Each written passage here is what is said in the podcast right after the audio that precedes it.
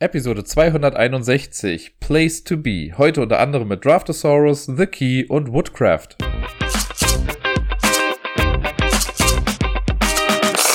Hallo zusammen und schöne Grüße. Hier ist der Dirk mit der neuesten Episode vom Ablagestapel.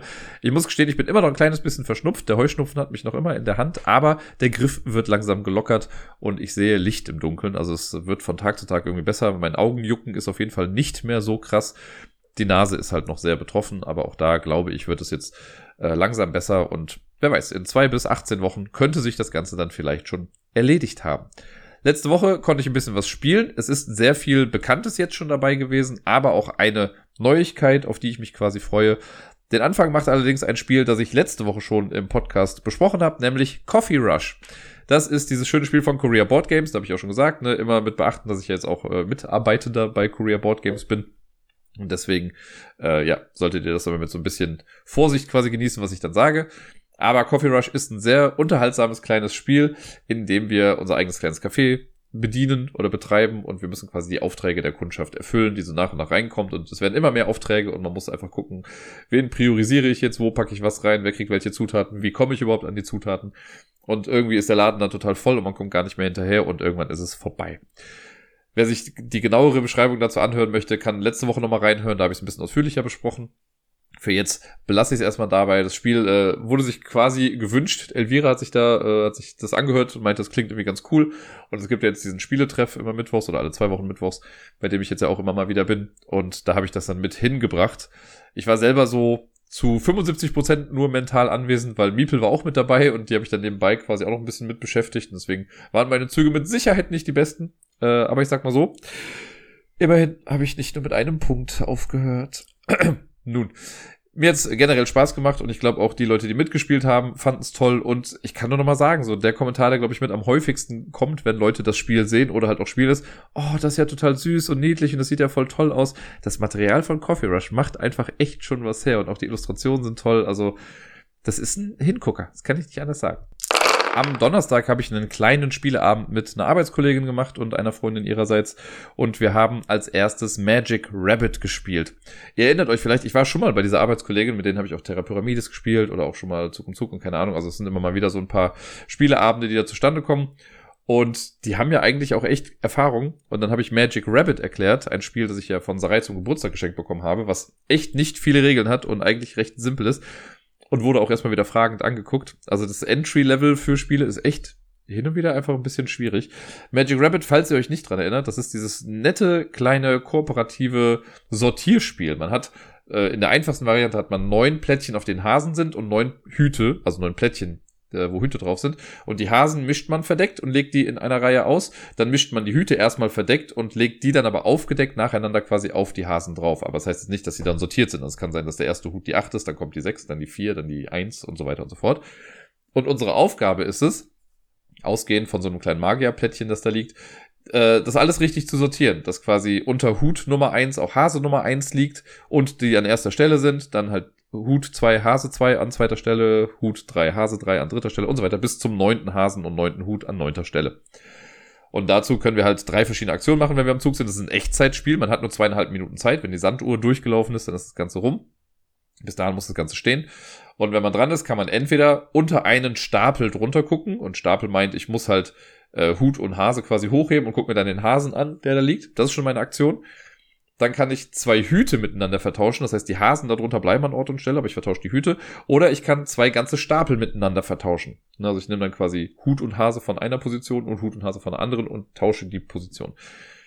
Zudem, je nachdem wie viele Leute mitspielen, hat man noch so Taubenplättchen mit dabei, die bestimmte Stapel blocken, die werden einfach oben draufgelegt und wenn eine Taube drauf ist, kann ich den halt eben, kann ich nicht mit diesem Stapel interagieren. Zum Ende meines Zuges, also wenn ich eine Aktion gemacht habe, darf ich danach eine Taube noch versetzen irgendwo anders hin. Und damit muss man sich halt irgendwie ein bisschen, ja, muss man halt gucken, wie man das macht. Man darf halt nicht großartig miteinander sprechen und mit nicht großartig meine ich gar nicht. Deswegen muss man irgendwie versuchen, miteinander zu kommunizieren, ohne miteinander zu kommunizieren, zumindest verbal. Und versucht einfach in zweieinhalb Minuten diese Reihe dann hinzubekommen. Die erste Partie, die wir gespielt haben, war ein Desaster, könnte man fast sagen. Es hat einfach nichts hingehauen. Wobei ich glaube, hätten wir noch vielleicht 30, 35 Sekunden mehr gehabt, dann hätte es vielleicht noch geklappt, aber es, ja, die waren auf jeden Fall beide sehr überfordert damit. Und dann haben wir es aber direkt danach nochmal gespielt und da haben wir es dann in, keine Ahnung, gefühlt einer Minute dann irgendwie geschafft. Also es hat einen netten Lerneffekt, das Spiel. Und man kann ja eigentlich, wenn man möchte, könnte man dann immer weiterspielen und immer neue Regeln mit reinbringen, weil es gibt so Umschläge und da werden dann Zusatzregeln vorgestellt und so kleine, ich glaube, extra Tricks oder so heißt das dann. Äh, und die kann man so nach und nach versuchen, dann freizuspielen. Ich habe damals mit Sarai die ersten beiden Umschläge, ich glaube, komplett durchgespielt. Da gibt's dann so Sachen wie, okay, jetzt im nächsten Spiel müssen die äh, Hüte zwar in der aufsteigenden Reihenfolge sein, aber die Hasen in absteigender Reihenfolge. Oder es gibt dann irgendwie das Zombie-Häschen, das ersetzt dann irgendwie einen random Hasen. Das muss man auch erstmal rausfinden, welches das dann überhaupt ist. Und so weiter. Immer so Kleinigkeiten, die das Ganze ein bisschen schwieriger machen. Und Sarai und ich, wir haben jetzt noch den dritten Umschlag noch nicht gemacht.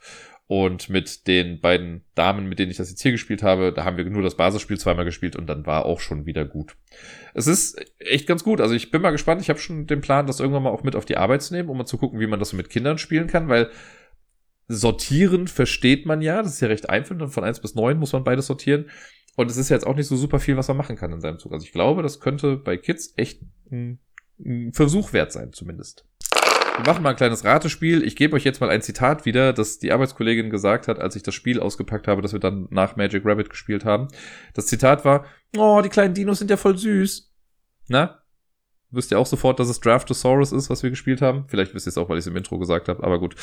Draftosaurus war das zweite Spiel, was wir gespielt haben und danach kam auch keins mehr. Äh, und Draftosaurus, ich habe ja schon gedacht, okay, wenn Magic Rabbit jetzt schon wieder so am Anfang ein bisschen schwierig war, hui, Draftosaurus könnte noch mal eins drüber sein. Aber das hat wieder super gut funktioniert. Das haben die beiden relativ schnell gecheckt, auch das mit dem Drafting, das kannten die so noch gar nicht so richtig, glaube ich. Äh, aber das hat für die alles Sinn ergeben, auch die Erklärung mit, wo kommt wer, wie, wann was rein und so. Und das war ein echt cooles Spiel. Also Draftosaurus, für die, die es gar nicht kennen, wir haben einen Beutel voller Dinosaurier, das ist je nach Anzahl der Mitspielenden eine andere Anzahl. Es gibt sechs verschiedene Arten von Dinosauriern in verschiedenen Farben und verschiedenen Formen.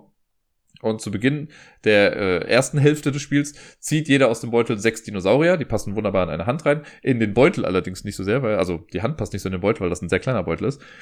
Aber wenn man dann sechs hat, die hat man dann in der Hand.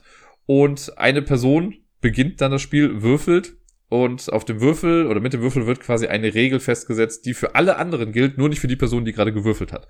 Und äh, man hat ein Tableau vor sich und dann muss man jetzt einen Dinosaurier sich aussuchen. Das machen alle gleichzeitig, halten dann quasi die Faust in die Mitte mit diesem Dino. Wenn alle eins ausgesucht haben, wird's aufgedeckt und dann platziert man diesen Dino in einem Gehege. Es gibt sechs verschiedene Gehege äh, auf dem einzelnen Board und die Boards sind identisch.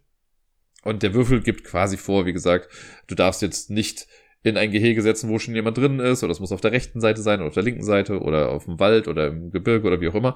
Da setzt man dann einen rein und dann gibt man alle übrigen Dinos hat nach links weiter. Man bekommt ja von rechts dann die anderen fünf und das Ganze macht man so lange, bis man sechs Dinos platziert hat. Dann zieht man nochmal sechs, macht das Ganze noch einmal und danach gibt's eine Punktewertung.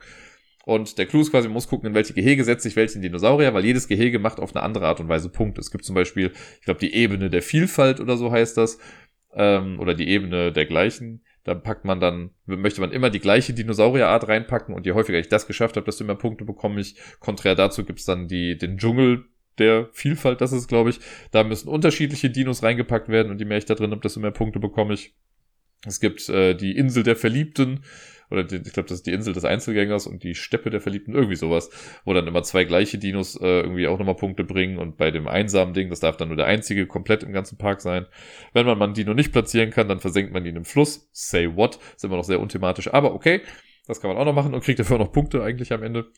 Äh, und am Ende rechnet man einfach alles zusammen, was man auf seinem Board erreicht hat und wer die meisten Punkte hat, gewinnt. Bei uns war es relativ knapp. Wir haben zu dritt gespielt. Äh, einer hatte 26 Punkte, war damit ein bisschen ab vom Schuss. Da hat aber leider auch eine Sache nicht so ganz geklappt, weil dann ein Dino am Ende nicht so kam, wie sie es gerne gehabt hätte. Und äh, auf Platz zwei war dann die andere mit 39 Punkten und ich hatte 40 Punkte. Also es war wirklich eine knappe Geschichte. Und es hat echt Spaß gemacht. Den beiden hat es auch gefallen. Wir haben danach dann generell, weil es schon was später war und wir auch alle irgendwie müde waren, haben wir dann den Spielabend auch sein lassen. Wir haben vorher halt noch zusammen gegessen und gequatscht und so. Es war jetzt nicht so, dass wir nur für gefühlt 15 Minuten irgendwie miteinander gespielt haben da. Ähm, aber ja, die hatten auf jeden Fall Bock drauf und wollen auch demnächst gerne nochmal die Rückseite des Spielplans spielen, weil da gibt's nochmal so eine, einen Winterplan, könnte man sagen. Und da äh, gibt's noch andere Möglichkeiten oder andere Arten, Punkte zu machen. Wir springen zwei Tage nach vorne. Da war ich nämlich in Frankfurt und habe mit Sarai das Place besucht, das neue Spielecafé, das da vor circa drei Wochen jetzt dann eröffnet hat. Und da haben wir natürlich dann auch was gespielt, wie es sich gehört. Und wir haben angefangen mit zwei Unlock-Fällen. Dafür ist so ein Spielecafé ja immer ganz gut, dass man dann auch so Sachen machen kann, die man eh nur einmal spielen kann. Kann man sich ja da dann einfach mal ausleihen und am Tisch dann spielen. Und wir haben von der Unlock-Box, ich glaube, es sind die Secret Adventures gewesen, Da haben wir zwei Fälle gemacht. Das ist halt auch so eine Box. Es gibt ja immer diese Dreierboxen. Und wir haben jetzt von dieser Dreierbox einen Fall schon mal gemacht, weil Sarai den, glaube ich, einzeln irgendwie bekommen hat oder gekauft hat oder so. Und jetzt hatten wir noch die anderen beiden übrig. Und die haben wir jetzt aus dieser Box dann quasi gespielt. Und das waren zum einen der Tombstone Express, dieses Wild West-Setting, wo man in einem Zug ist. Und das andere war so eine No-Side-Story. Äh, ich weiß jetzt gar nicht genau, welchen Titel die hatte. Ich überlege gerade noch, ob da irgendwas war. Irgendwas mit Rauch oder so? Keine Ahnung. Das äh, war auf jeden Fall sehr cool. Wir haben erst den No-Side-Fall gespielt und dann den Tombstone Express. Und wir haben beides mit vier Sternen abgeschlossen. Beim No-Side-Fall war es, also ich würde mal fast behaupten, meine Schuld, oder das heißt fast behaupten, es war meine Schuld, dass wir ein bisschen länger gebraucht haben am Ende, weil ich eine Karte übersehen hatte. Ich dachte, wir hätten aus einem, aus, man kriegt ja immer, ne, wenn auf den Unlock-Karten irgendwie so Zahlen drauf sind, dann kann man sich die ja nehmen. Und ich dachte, ich hätte alle Karten genommen, hatte aber dann die ganze Zeit, als wir relativ am Ende dann eine Lösung brauchten für irgendwas, wussten wir einfach nicht, wie es gehen soll bis ich dann festgestellt habe, nach viel zu langer Zeit, dass ich eine Karte gar nicht aus meinem Stapel rausgeholt habe. Also wir, wir teilen uns diesen, äh, den Kartenstapel halt immer auf und suchen dann quasi parallel die Karten raus. Und ich hatte bei mir diese eine Karte drin und ich dachte die ganze Zeit, sie wäre schon draußen, aber war sie nicht. Und naja, Ansonsten war es eine sehr äh, abgefahrene, coole Geschichte mit dem No-Side-Ding. Es ist ja sehr weird immer, was da passiert, aber erinnere mich an so alte Point-and-Click-Sachen. Macht also Spaß. Und der Tombstone Express, der war äh, an sich auch ganz nett. Also macht schon Spaß da war jetzt so eine Sache drin, die, keine Ahnung, die haben sie nur mit reingemacht, um irgendwie ein bisschen Zeit zu schinden, glaube ich. Äh, man musste sich ein bisschen körperlich betätigen, sage ich jetzt mal. Was natürlich äh, in so einem Spielecafé dann nochmal irgendwie ein bisschen lustiger ist. Und das war sogar ein Ding mit multiplen Enden. Und wir haben es dann noch irgendwie hinbekommen, äh, relativ kurz vor knapp, ich glaube noch mit gerade mal 20 Sekunden auf der Uhr oder so. Aber äh, ja, es war irgendwie, also es war auch cool. Auch da standen wir hier und da mal irgendwie so ein bisschen auf dem Schlauch. Aber äh, auch wieder einfach nette Ideen, nette Rätsel. Und ja, ich äh, gefühlt sage ich das ja mittlerweile jedes Mal, wenn ich über Unlock spreche, aber Unlock hat für mich sowas von die Nase vorne, wenn es um diese ganzen Escape Room Rätsel geht. Das macht einfach Spaß, die haben coole Ideen da drin und ja, ich hoffe, dass die Reihe lange, lange nicht aufhört, aber es gibt auch noch eine ganze Menge Spiele davon oder halt Fälle, die wir auch noch gar nicht gespielt haben. Also da kommt noch eine ganze Menge auf uns zu. Nach den beiden Unlock-Fällen haben wir dann eine flotte Partie The Key gespielt und zwar den einfachen Fall, ach, wie heißt das, der Raub an Badcliff Manor oder irgendwie sowas. Ich habe den englischen Titel gerade nur hier. Theft at Cliff Rock Villa, sowas irgendwie. Äh, davon haben wir auf der Spielemesse letztes Jahr schon auch, glaube zwei Fälle sogar gespielt. Und das war jetzt die einzige Box, die sie da hatten in dem Place. Und deswegen haben wir davon einfach einen gemacht, weil wir wussten, okay, es geht schnell, das kann man jetzt eben mal irgendwie runterbrechen. Und ich mag das System so gerne von The Key. Das ist ja von Haber irgendwie vor ein paar Jahren dann irgendwie rausgekommen. Letztes Jahr gab es ja wohl dann einen Profi-Fall. Den möchte ich super gerne mal spielen. Aber ich finde die Idee einfach so simpel. Und es ist halt so ein cooles Spiel ohne wirkliches Setup. Jeder bekommt einen Sichtschirm und so ein kleines Heft. Und das war's ja im Prinzip schon. Da sind super viele Karten drin. Die werden verteilt. Und man muss im Endeffekt versucht man eine dreistellige Kombination rauszubekommen. Und äh, das heißt The Key, weil es sind neun Schlüssel in der Box mit drin. Man sucht sich eine Farbe aus von dem Schlüssel, der kommt dann quasi in die Mitte und es gibt ein Lösungsbrett. Und die Idee ist, dass man, sobald man die Kombination rausgefunden hat, also angenommen 1, 2, 3, gucke ich auf diesem Lösungsbrett, gibt es da die 1, 2, 3 irgendwo? Wenn es die gibt, also neben jeder Kombination, die da zu finden ist, gibt es dann auch ein, ein kleines Loch. Da kann ich den Schlüssel dann durchstecken und wenn ich mir dann die Rückseite angucke, kann ich sehen, ob die Schlüsselfarbe zu der Umrandung dieses Lochs quasi passt. Und wenn das ist, dann habe ich die richtige Kombination gefunden. Wenn nicht, bin ich quasi irgendwie erstmal raus, glaube ich. Wobei ich weiß gar nicht, was passiert, wenn man das falsch macht. Und das Spiel an sich verläuft quasi gleichzeitig. Das finde ich halt mega cool. Also es gibt keine Züge so an sich. Und äh, ja, sobald es losgeht, kann man sich aus den Karten quasi irgendwas raussuchen und sich das angucken. Da muss man dann darauf achten, dass die Rückseite der Karte die Farbe zeigt von dem Schlüssel, den man lösen möchte. Also wir haben jetzt den lila Schlüssel genommen, das heißt, man durfte, wir durften nur Karten nehmen, wo halt auch lila drauf ist. Aber das Nette ist halt, du musst nicht vorf im Vorfeld alle Karten aussortieren, sondern du verteilst einfach alle Karten, die es gibt, auf dem äh, Tisch und dann musst du halt ein bisschen durchwühlen manchmal. Aber das ist ganz cool, weil man sucht ja quasi nach Hinweisen. Und in dem Fall ist es jetzt so, dass wir dann, also wenn man die Karte aufdeckt, dann kriegst du halt Informationen, entweder zu, ähm, also es sind da quasi drei Raubzüge geschehen von drei unterschiedlichen Personen zu drei unterschiedlichen Zeiten. Die haben drei unterschiedliche Dinge geholt und sind mit drei unterschiedlichen Dingen geflüchtet. Jeweils so. Und du versuchst halt für die erste Tatzeit rauszubekommen, wer war es, was wurde geklaut, womit ist die Person geflohen. Das machst du für die zweite und für die dritte Zeit auch. Und wenn du das alles raus hast, ergibt sich dadurch dann quasi die Kombination für diesen letzten Code. Und auf den äh, Karten sind unterschiedliche Wertigkeiten von Informationen zu finden. Also manchmal hast du was ganz Grobes nur, ich weiß, ich habe noch nicht mal ein Beispiel dafür, aber es kann sowas sein wie, äh, die Maske wurde vor dem Elefanten geklaut oder so. Das könnte so ein Zweierhinweis sein. Du kannst aber auch ganz klar die Person mit einem Item irgendwie verbunden haben. Das war meine erste Karte zum Beispiel, das ist eine Viererkarte. Was das mit den Zahlen auf sich hat, komme ich gleich zu, aber so eine Viererkarte. Ich auf, siehst halt einen Fingerabdruck und ein Item, das geklaut wurde. Das heißt halt, da drauf wurde dieser Fingerabdruck gefunden, also hat diese Person das geklaut. Und dann hast du halt so ein kleines Begleitheft und da hast du dann die Fingerabdrücke von den verdächtigen Personen und musst die dann erstmal abgleichen und musst das dann finden. Manchmal gibt es so kleine Suchbilder, wo du dann was miteinander kombinieren musst. Also sehr nette kleine Mini-Rätsel, sage ich mal. Und das alles führt dann so zur großen Deduktion. Wenn man dann glaubt, man hat alles rausgefunden, dann checkt man das halt für sich. Und wenn es richtig ist, dann wartet man erstmal. Weil es ist ganz egal, es geht nicht zeitlich drum, schneller zu sein, sondern im Endeffekt geht es einfach drum, dass wir mit möglichst einer geringen Zahl von Karten und nicht Anzahl von Karten, sondern Zahl auf den Karten äh, die Lösung bekommen. Ich habe ja gesagt, ich hatte so einen Vierer-Hinweis, das ist ein recht eindeutiges Ding. Man kann aber auch versuchen, mit mehreren Zweier-Hinweisen irgendwie dann auf den gleichen Schluss irgendwie zu kommen. Das heißt, am Ende, wenn man fertig ist, rechnet man alle Zahlen von allen Karten, die man hat, zusammen. Und wer da die niedrigere Zahl hat, gewinnt The Key. Das war bei uns relativ spannend, weil ich habe die Lösung an sich minimal schneller gehabt als der Reihe. Das heißt, wenn es um die reine Zeit gehen würde, hätte ich gewonnen.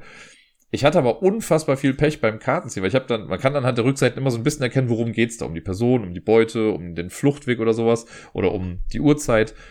Und ich habe danach zwar ausgesucht, aber ich habe dann einmal, ich habe vier Karten in Folge gezogen mit Informationen, die ich halt schon kannte wo ich schon wusste, also das hat mir nichts Neues gebracht.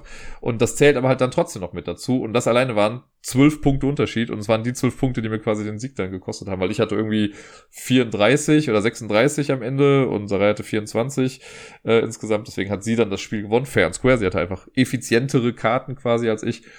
Ähm, aber ich mag das Spiel total gerne. Wie gesagt, dieses, dass man gleichzeitig agiert, natürlich guckt man, also man, theoretisch schnappt man sich vielleicht auch mal Karten weg, das haben wir jetzt nicht so. Ich habe nicht das Gefühl, dass mir jetzt Karten weggenommen wurden. Wer weiß, wie das ist, wenn man mit noch mehr Leuten irgendwie spielt. Aber dadurch, dass man einfach vor sich hinspielt, und klar, es ist so gesehen ein bisschen solitär, aber man sucht ja vielleicht dann noch irgendwie noch so aus, wenn man sieht, okay, ich habe gesehen, du hast gerade eine Viererkarte genommen. Ja gut, dann kann ich auch eine Viererkarte nehmen, weil das ist jetzt irgendwie gleich. Oder ich nehme dann eine Zweierkarte, weil ich weiß, gut, dann bin ich eins im Plus, Minus, wie auch immer das macht Bock. Und ja, ich habe wirklich Lust, die ganzen anderen Fälle davon auch nochmal so nach und nach durchzuspielen. Es geht klebrig weiter mit Woodcraft. Woodcraft ist ein Spiel, das letztes Jahr auf der Messe erschienen ist. Und auch wenn es jetzt nicht so den riesen Hype darum gab, also im Vergleich zu Challengers zum Beispiel, war das trotzdem ein Spiel, das gefühlt auf jeder Liste aufgetaucht ist. Ne, alle Leute, die im Vorfeld so ein bisschen drüber berichtet haben, haben auch über Woodcraft berichtet. Und danach muss ich aber sagen, ist das so ein bisschen abgeflaut. Also ich habe nicht mehr so viel mitbekommen von Woodcraft, als es dann wirklich quasi im Umlauf war. Hier und da mal was gesehen. Ich habe auch, ich weiß noch, dass ich aktiv auch mal nach einem Video gesucht habe dazu und habe mir dann was angeguckt. Ich glaube, der Ben vom Brettspielblog, der hatte dann noch mal so ein Erklärvideo dazu gemacht. Und ich fand das alles eigentlich ganz interessant. Aber, keine Ahnung, es hat sich einfach nicht ergeben, dass ich es dann spielen konnte. Und es war jetzt auch nicht so ein Spiel, was sich bei mir eingenistet hat im Kopf, als, oh mein Gott, das muss ich unbedingt ausprobieren. Und jetzt gab's das im Place und sowohl Sarai als auch ich, wir haben es halt beide noch nicht gespielt und dachten dann, ach komm, so ein großes Spiel quasi am Abend wäre ja ganz cool. Und dann haben wir uns das geholt. Sarai hat dankenswerterweise dann auch die Regeln einmal komplett gelesen, während wir dann auch gegessen haben. Ich habe dann schon mal nach bestem Wissen und Gewissen so ein bisschen angefangen mit dem Aufbau, was sehr sportlich war. Wir hatten einen, also jetzt keinen kleinen Tisch, aber Woodcraft braucht schon ein bisschen Platz auf dem Tisch und das haben wir dann gerade noch so alles irgendwie auf diesem Tisch unterbekommen. Eine dritte Person wäre jetzt schon schwierig gewesen.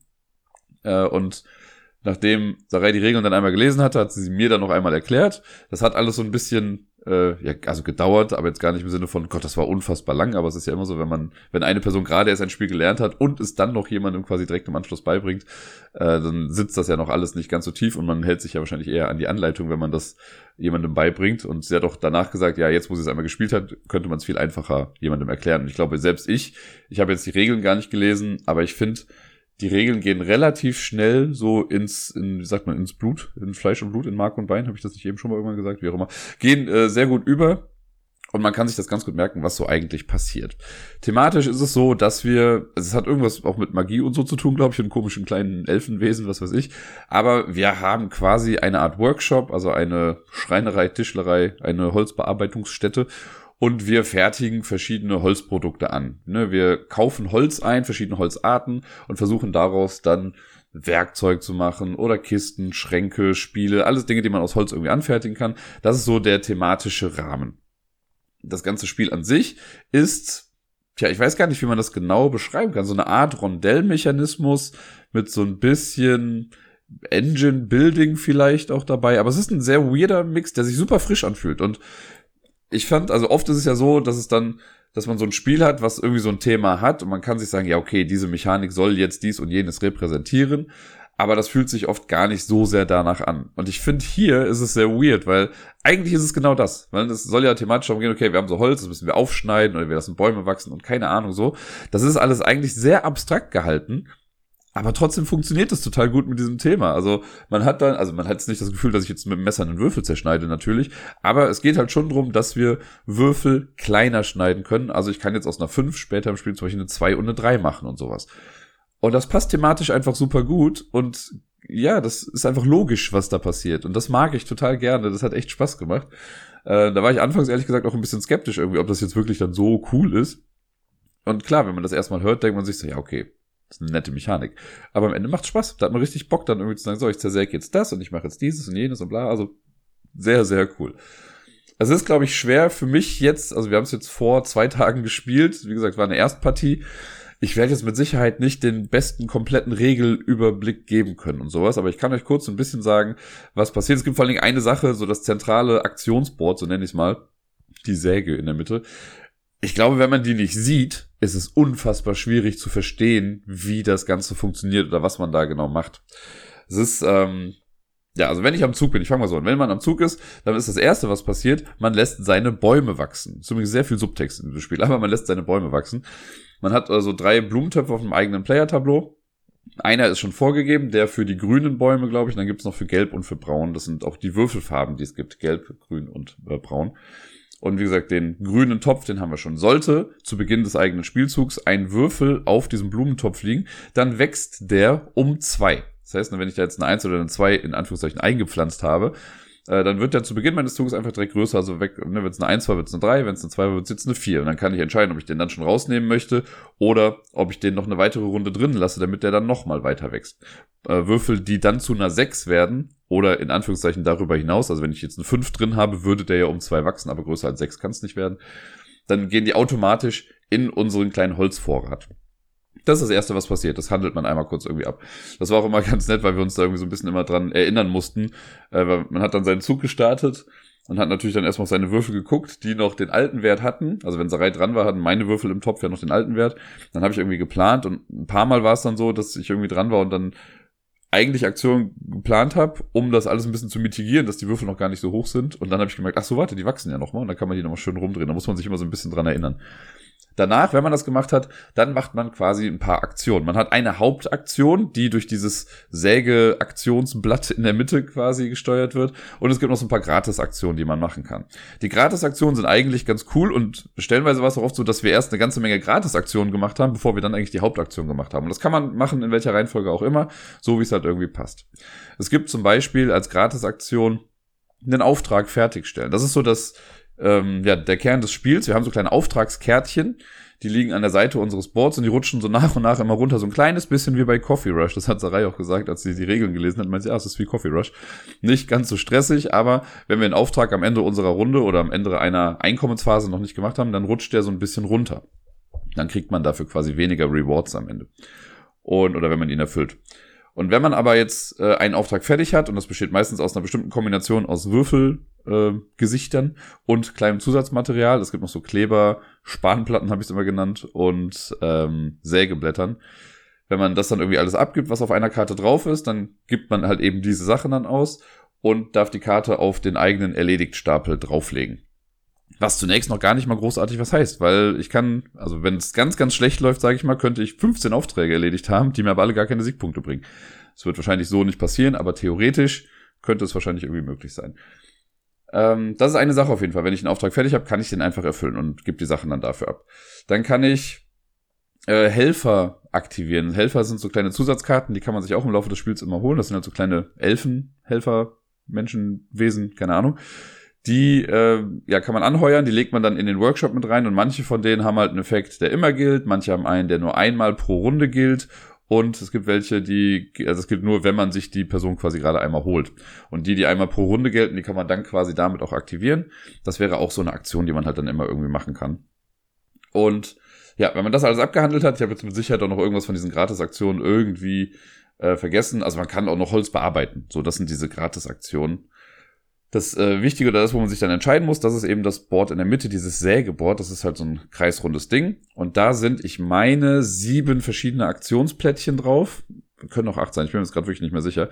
Zu Beginn sind da sieben drauf, oder es bleiben auch immer sieben. Und dieses Board ist in vier Viertel unterteilt. Also es gibt viermal diese sieben äh, Felder quasi.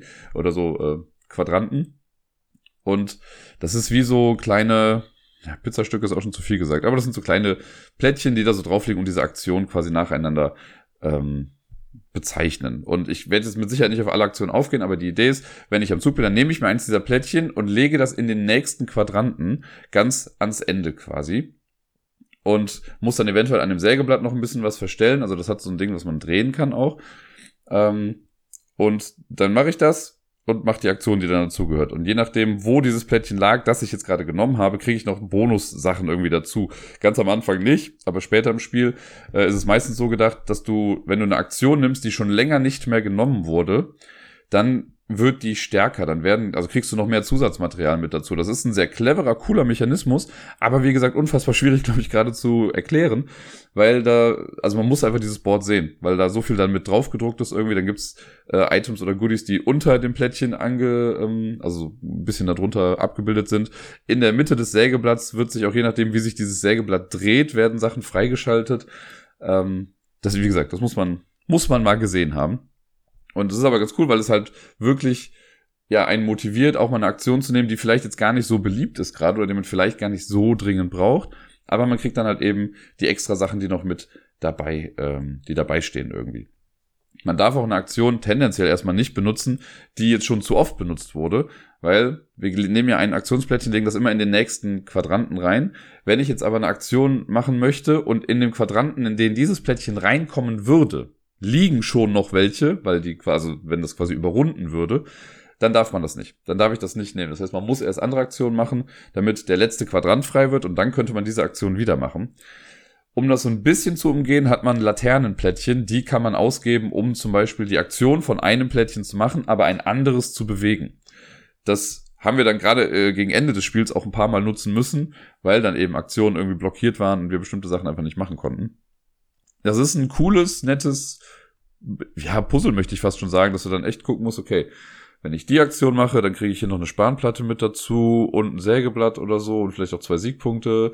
Aber die Aktion bringt mir gar nicht so viel. Vielleicht mache ich einfach die Aktion, da bringt mir die Aktion mehr, aber ich kriege keine Goodies mit dabei. Da müsste ich aber noch eine Laterne ausgeben, damit ich das machen kann. Also sehr viel, also man muss sehr viel in sich selbst irgendwie abwiegen, um dann zu gucken, was man eigentlich dann macht. Die Aktion auf diesem Board, das ist ja, also gar nicht kompliziertes. Weiß, es gibt eine Aktion für Holz einkaufen. Es gibt so einen kleinen Markt in der Mitte, da kann man dann halt eben Holzwürfel kaufen. Das kostet dann so viel, wie dies, der Würfel zeigt.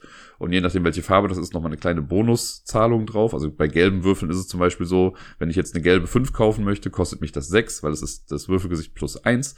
Und bei braun wäre es der Würfel plus 2, was man dann zahlen würde.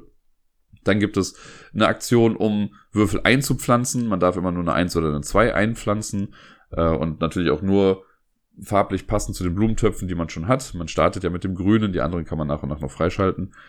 Äh, es gibt Sachen, um Holz zu verkaufen. Das ist eigentlich ganz cool, weil du darfst dann eine Holzart zum doppelten Preis in Anführungszeichen verkaufen. Also wenn ich jetzt eine gelbe 6 verkaufe, kriege ich dafür 12 Blaubeeren. Das ist irgendwie so die Währung in dem Spiel.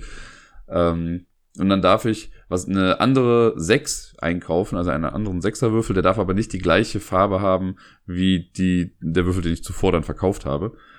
Dann gibt es was, wo ich so zu Zusatzmaterial mir einkaufen kann. Auch das kostet was. Also das habe ich ja immer kurz erwähnt. Hier Kleber, Säge und Spanplatten. Ähm, da darf ich zwei unterschiedliche Sachen von kaufen. Äh, auch noch so eine kleine Tabelle, die irgendwie angegeben ist.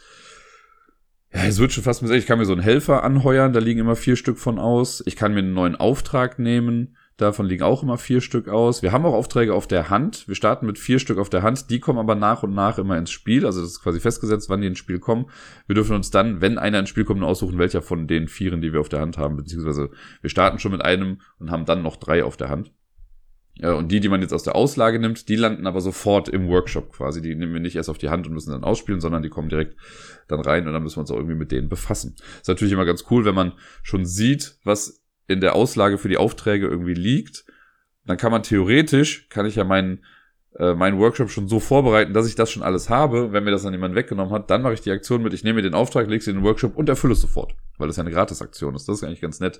Wenn man sagt, ach, so ein Zufall, ich hatte gerade alles da für ihre Spielzeugeisenbahn aus Holz. Ähm, ja, und jetzt wird es schon schwierig. Ich komme schon gar nicht mehr auf die ganzen anderen Aktionen, die wir so haben. Ne? Wir hatten kaufen, einpflanzen, Helfer, verkaufen, Zusatzmaterial. Äh, ja, und dann gab es noch zwei weitere. Da weiß ich gerade echt nicht mehr. Also hier Aufträge, habe ich die schon genannt? Aufträge nehmen. Und ich glaube, da war noch irgendwas anderes. Aber ach so, genau, man kann seinen Workshop äh, verbessern. Das ist noch eine Aktion, die am Ende sogar für mich noch wichtig war äh, weil wir haben, wir starten mit relativ wenig in unserem Workshop. Wir haben irgendwie eine Säge, die wir benutzen können und wir haben ein, tja, was ist das? Ein Verbesserungstool, äh, Splicing war das, Splicen. Äh, und wenn wir halt so eine Gratisaktion kann halt sein, ne, wie dass ich einen Würfel nehme. Also kann ja sein, dass ein Auftrag zum Beispiel, ich sage jetzt mal, eine grüne 3 und eine grüne 2 braucht und vielleicht einen Kleber oder sowas. Und ich habe jetzt eine grüne 5, so, dann kann ich sagen, so, wenn ich dran bin, ich nehme jetzt meine Säge und zersäge die 5 in eine 2 und eine 3. Voila, ich habe die Materialien auch schon da, dann habe ich den Auftrag erfüllt. Sägen sind leider gar nicht so powerful in dem Spiel. Also ich habe da mal so einen Witz drüber gemacht, dass das eigentlich ziemliche Scheißsägen sind. Weil sobald du einmal was gesägt hast, ist die Säge erstmal out of order bis zur nächsten Einkommensphase. Es sei denn, man hat auch so kleine Säge-Token, dann kann man die ausgeben, um in diesem Schritt, den man gerade gemacht hat, noch weiter zu zersägen. Wenn ich jetzt zum Beispiel einen Auftrag habe, der 311 benötigt, dann kann ich äh, den, den ersten Sägeschritt machen, indem ich die 5 in eine 3 und eine 2 umwandle und kann dann nochmal einen Sägetoken ausgeben, um dann die 2 nochmal in zwei Einer zu machen. Das geht alles mit einer Hauptsäge. Aber ich könnte jetzt nicht sagen, keine Ahnung, wenn es jetzt eine keine Ahnung, eine grüne 3 und eine gelbe 2 ist und ich habe aber nur eine grüne 5 und eine gelbe 4 als Würfel da, dann kann ich mit einer Säge nicht sagen, ich mache jetzt aus der 5 eine 3 und eine 2 in grün und gebe dann Token aus, um aus dem gelben nochmal irgendwie was zu machen, sondern das muss alles im gleichen Sägeschritt irgendwie passieren. Ich hoffe, das ist irgendwie so ein bisschen logisch gewesen. Und man kann sich aber neue Sägen noch mit dazu holen, dann kann man halt eben auch mehr zersägen innerhalb einer Phase, so nenne ich es mal.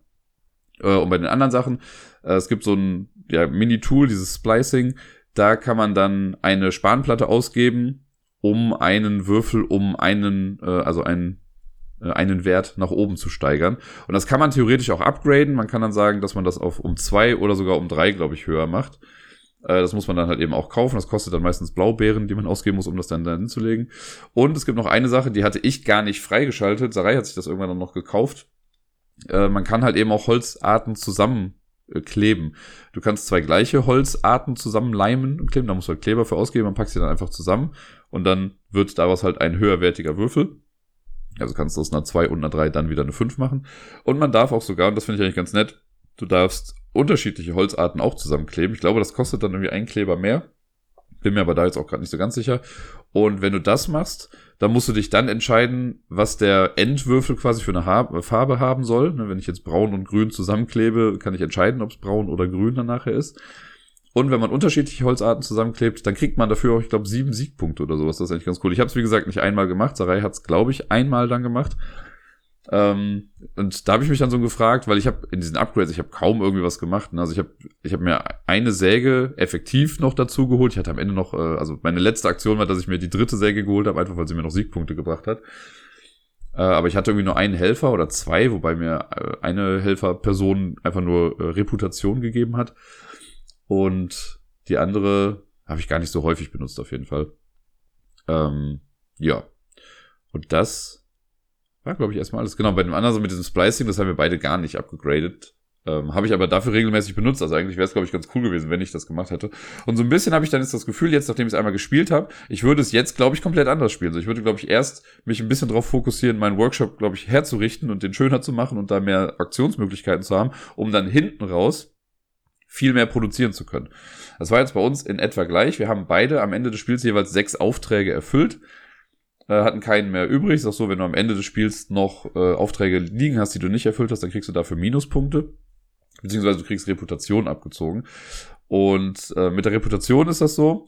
Das meinte ich ja ganz am Anfang, dass ich gesagt habe, das ist ganz am Anfang, aber ich habe ja immer gesagt, es kann ja sein, dass du 15 Aufträge erfüllst und dafür keine Punkte bekommst. Und das ist ganz nett gemacht, weil es gibt den äh, Reputationstrack und das ist halt quasi, wenn du Aufträge schnell erledigst oder halt große Aufträge schnell erledigst, dann kriegst du dafür Rufpunkte und dein Ruf steigt quasi, weil die Leute wissen, ah, guck mal, der kann gut mit äh, Holz umgehen. Und diese Reputation gibt quasi an, wie viele Siegpunkte du am Ende des Spiels für jeden erfolgreich ausgeführten Auftrag bekommst. Und das war jetzt bei uns zum Beispiel auch dann noch unterschiedlich, weil ich habe äh, mit meiner letzten Aktion habe ich halt die dritte Säge geholt, nicht weil ich noch irgendwas sägen wollte, sondern weil ich dadurch nochmal irgendwie, ich glaube, zwei Reputation dazu bekommen habe und damit bin ich auf den Dreier-Schritt noch gekommen. Äh, und das heißt dann, ich habe für meine sechs Aufträge 18 Punkte bekommen, weil es sechs mal drei war. Sarai hat auch sechs Aufträge, ist aber in Anführungszeichen nur bei zwei äh, Siegpunkten pro Auftrag gewesen, hat dafür also zwölf Punkte bekommen. Und das mag ich, das ist ein cooler Mechanismus, dass du ja selber festlegen musst, oder das heißt musst, aber du legst durch deine Aktion im Endeffekt selber fest, wie viele Punkte du für das bekommst, was du eigentlich gemacht hast im Laufe des Spiels. Sehr clever, sehr cool. Auch da würde man bestimmt nochmal irgendwie anders spielen, wenn man jetzt nochmal äh, rangeht. Und ja, ansonsten, äh, das Spielgefühl war echt ganz nett. Wie gesagt, wir mussten erstmal auch beide irgendwie so ein bisschen reinkommen. Äh, gerade ich hatte auch irgendwie oft noch gedankliche Fehler irgendwie mit drin und bin mit den Farben durcheinander gekommen und wo man jetzt den, also es gibt manche Aktionen, da musst du unterschiedliche Sachen holen, manchmal das gleich sein. Da bin ich immer wieder durcheinander gekommen. Das hat mit Sicherheit auch den Spielfluss noch so ein kleines bisschen gehemmt.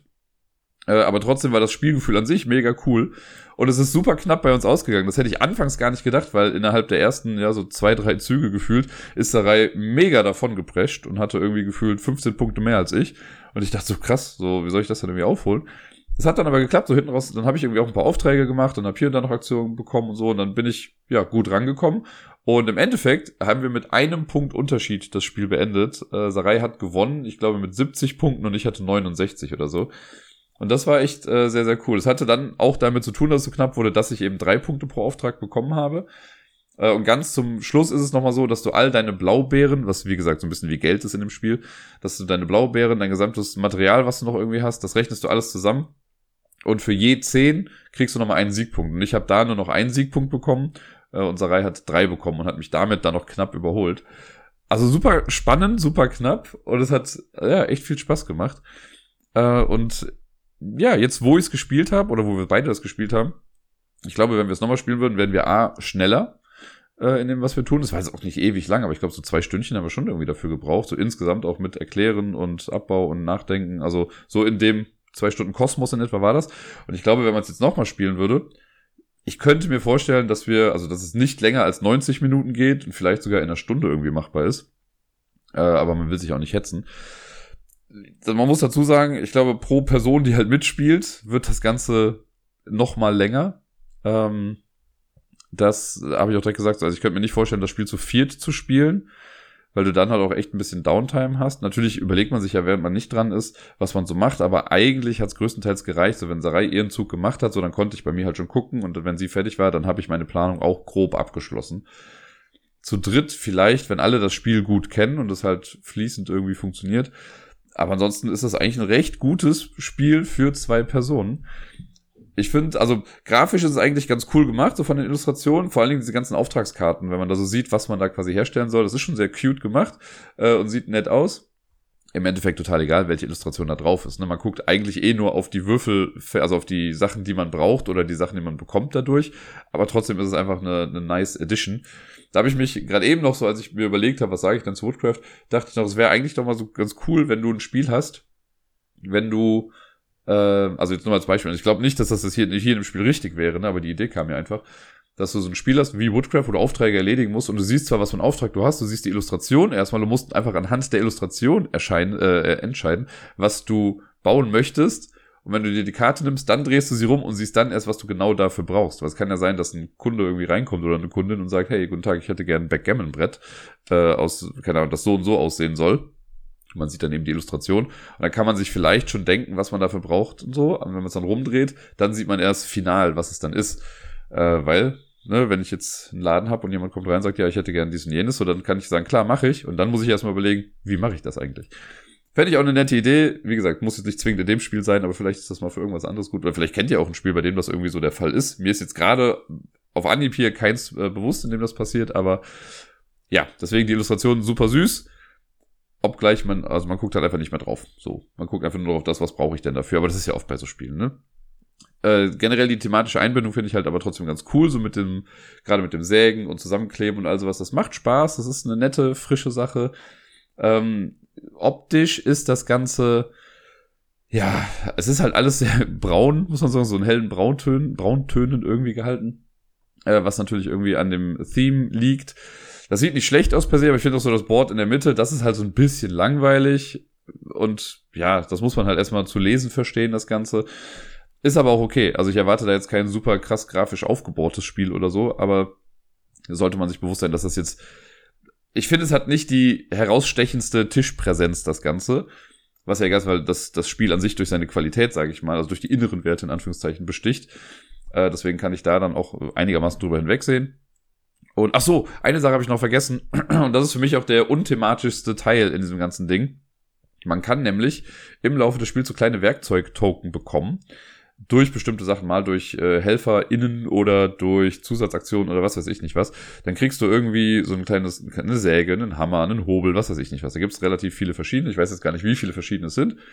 Und man hat in seinem Workshop auf dem eigenen Playerboard hat man so ein Dach oder einen Dachboden und da kann man die so reinlegen quasi. Du musst dann, also es ist wie so eine Pyramide angeordnet und du kannst dann erst die untere Reihe bestücken und um jetzt in die zweite Etage quasi von dieser Pyramide zu legen, musst du die beiden unteren Felder belegen, damit du das darüber dann packen kannst. Ich hoffe, das ist einigermaßen klar.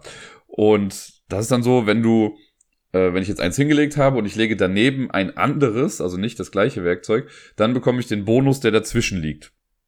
Und das geht dann auch, wenn du dann da drüber was legst, dann kriegst du da auch wieder so Boni freigeschaltet.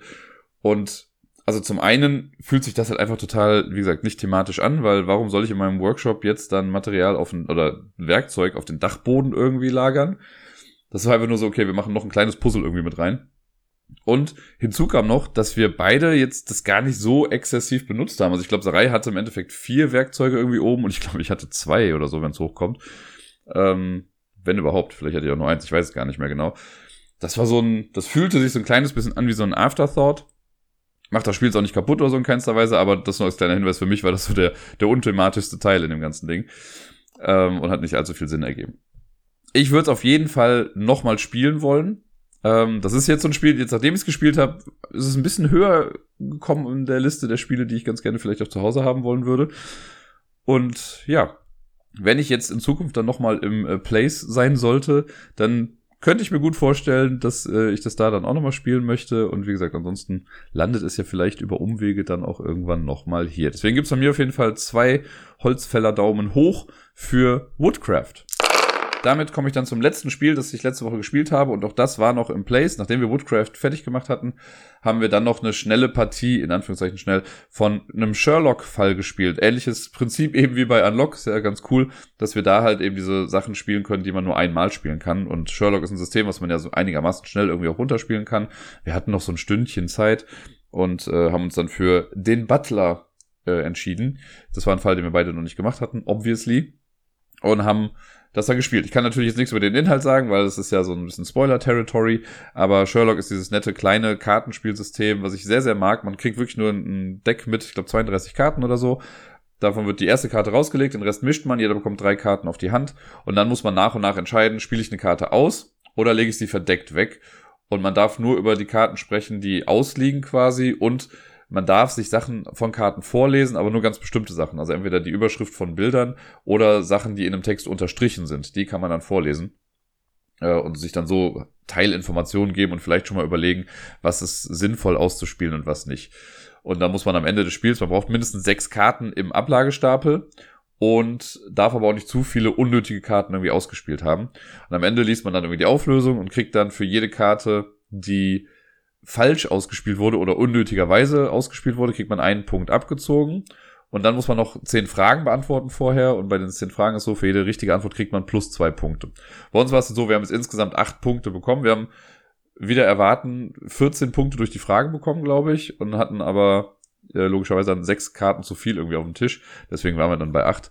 Und es war sehr lustig, weil wir haben mal über verschiedenste Theorien dann gesprochen, was passiert sein könnte. Es wurde einmal minimal kurz der richtige Weg genannt, aber irgendwie sind wir dann beide davon äh, abgekommen und haben uns dann auf was anderes irgendwie versteift. Und das war dann so, das ist mir nicht so ganz klar. Also bei, bei Sherlock ist halt so, wir haben dann, während wir die Fragen vorgelesen haben, oder wir haben uns erst unsere Theorie quasi äh, gebildet und sind dann an den Fragebogen gegangen und während wir die Fragen quasi äh, gestellt haben oder durchgelesen haben, haben wir aber auch noch mal ein bisschen angepasst, weil wir dann gemerkt haben, ja, guck mal, die Frage ist schon so formuliert, dann kann das ja gar nicht so und so sein, also wird das da auch was anderes gewesen sein.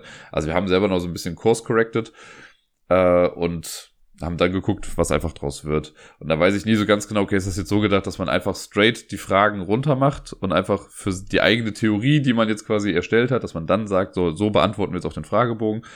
Aber ich finde, die Fragen an sich geben ja auch nochmal irgendwie Informationen stellenweise. Äh, oder richten den Blick nochmal auf irgendwie was und keine Ahnung. Macht auf jeden Fall Spaß, ist cool. Wie gesagt, wir haben jetzt acht von, ich weiß gar nicht, was die, ich glaube 20 ist dann die beste Punktzahl, die man haben kann, wenn man keine unnötige Karte draußen hat und alle Fragen richtig beantwortet. Von daher waren wir jetzt so gesehen auch nicht besser als die, äh, gerade mal die Hälfte irgendwie. Aber egal, es hat trotzdem Spaß gemacht, darüber zu sprechen und die Auflösung war da nochmal irgendwie ganz cool. Das war noch so ein kleiner Aha-Moment. Äh, und ja, Sherlock ist einfach ein nettes, kleines System, kann ich echt empfehlen, tut niemandem weh, diese 32 Karten. Da frage ich mich immer, es kann doch eigentlich gar nicht so schwierig sein, sich selbst mal sowas auszudenken. Irgendwie so 32 kleine Informationsschnipsel irgendwie rauszuhauen, um dann irgendwie so einen kleinen Fall zu machen.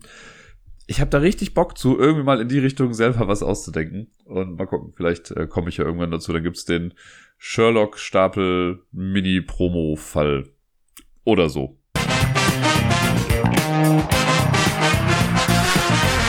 Letzte Woche habe ich ausnahmsweise mal keine Community Top 10 Liste jetzt gehabt, sondern ich habe eine eigene gemacht. Das waren die Top 10 Judas Spiele. Deswegen gibt es jetzt hier auch keine große Auflösung irgendwie. Aber jetzt habe ich wieder eine Liste aus der Community bekommen. Und zwar ist es eine erneute Liste von Mabusian. Der hat ja schon mal eine Liste eingereicht, die ich nicht lösen konnte. Und ich bin mal sehr gespannt, ob es mir hier irgendwie später noch wie Schuppen von den Augen fällt, was hier denn eigentlich das Thema ist. Äh, aber ich kann schon mal spoilern. Es ist alles gar nicht so einfach, würde ich mal behaupten. Also ich werde jetzt wieder die Plätze 10 bis 1 quasi dieser Liste durchgehen und die Spiele, je nachdem, ob ich sie gespielt habe, mal kurz besprechen oder was ich darüber weiß zumindest und dann versuchen rauszufinden, was ist das Thema, das die alle verbindet. Ich habe aber den Hinweis schon mit dazu bekommen, dass ich gar nicht erst auf Boardgame Geek gucken muss. Das heißt, ich werde von Anfang an auch schon mal auf die Vitalzeichen scheißen. Weil die werden es ja wahrscheinlich nicht sein. Wenn ich, ne, Boardgame Geek, das wären ja dann alles die Informationen, die ich da quasi rausziehen könnte, wer der Verlag ist und keine Ahnung was.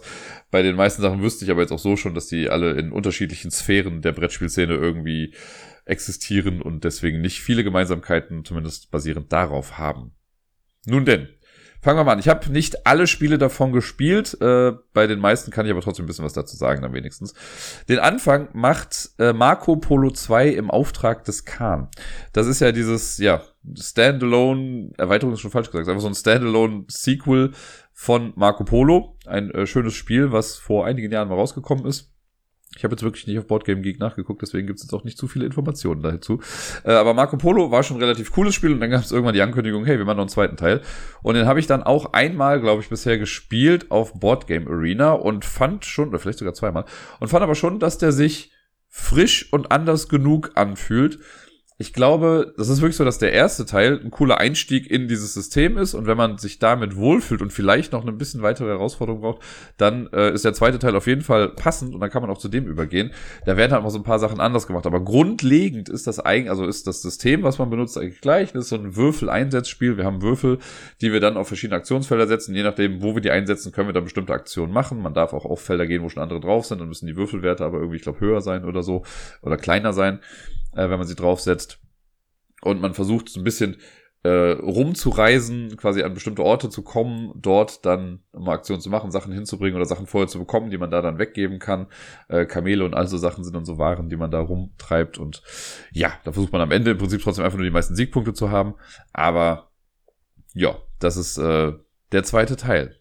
Und man hat, äh, das ist das Coole bei Marco Polo, jeder bekommt, also sowohl beim ersten als auch beim zweiten Teil, jeder bekommt zu Beginn eine Player Power quasi. Man repräsentiert da eine Figur und man hat eine Power, die im Vergleich zu den anderen quasi so overpowered ist.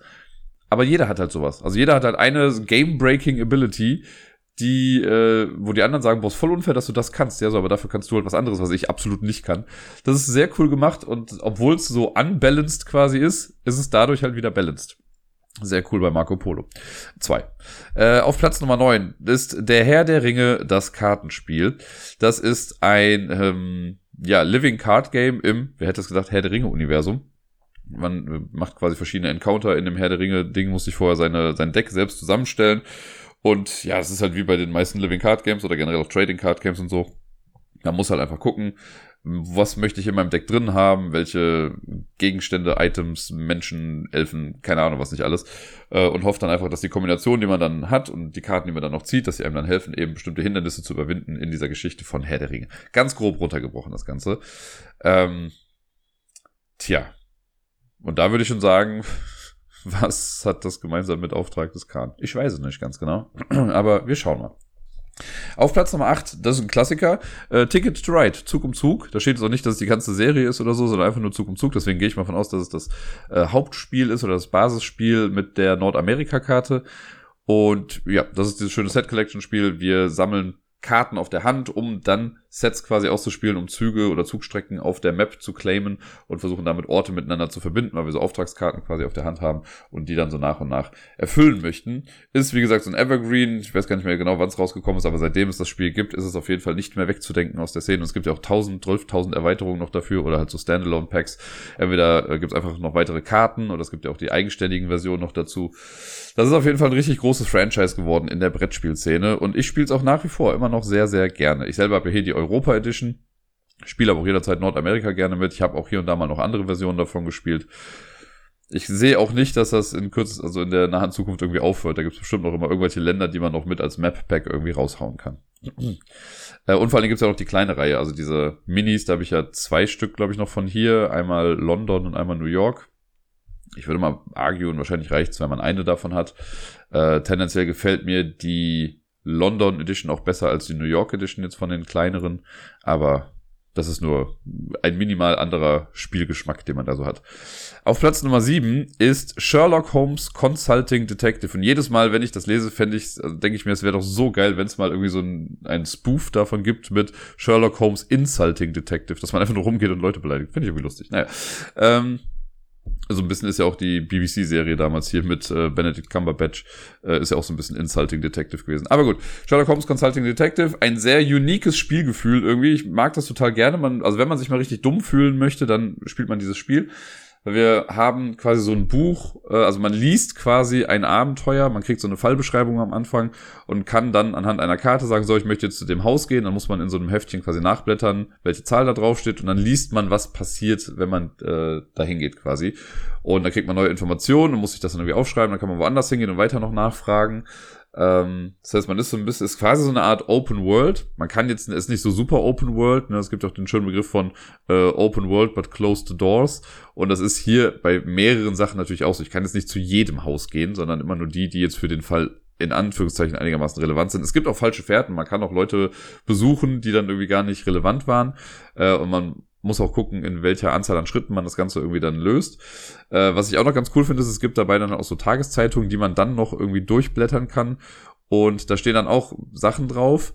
Also zum Beispiel, es ist halt auch chronologisch gemacht. Also der erste Fall ist ganz am Anfang, da habe ich ein Zeitungsblatt. So, und da sind vielleicht zwei Einträge irgendwie in der Zeitung dann wichtig, der Rest eigentlich nicht. Aber es kann gut sein, dass ich dann irgendwie bei Fall 6, wenn ich den dann habe, dass ich dann äh, noch die alte Zeitung nochmal durchblättere und dass damit auch irgendwie was zusammenhängt, dass da dann auf einmal steht, ja, der große Finanzmagnat, sonst irgendwas ist jetzt in der Stadt eingekehrt und das ist dann der, der sechs Fälle später halt irgendwie gerade erstmal wichtig wird.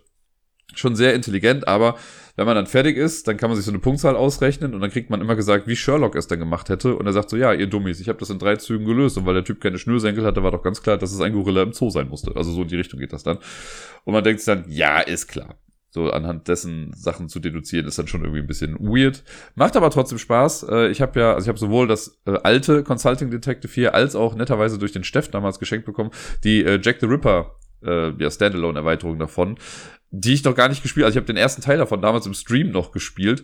Da müsste ich mich eigentlich mal hinsetzen und wirklich mal so eine ganze, so eine Session draus machen und die ganzen, ich glaube, fünf Fälle sind's davon, die dann einfach mal durchzocken weil ich ja Jack the Ripper eigentlich ganz nett finde, so als Mythos und so. Äh, auf Platz Nummer 6 haben wir Insel der Katzen. Das ist ein Polyomino-Legespiel mit Katzen. Man hat so ein kleines Schiff und da puzzelt man sich dann irgendwie Katzen drauf. Äh, ich glaube, man muss die auch füttern. Das hatten wir auch schon mal in irgendeiner Top Ten Liste. Äh, ich habe es leider selber noch nicht gespielt.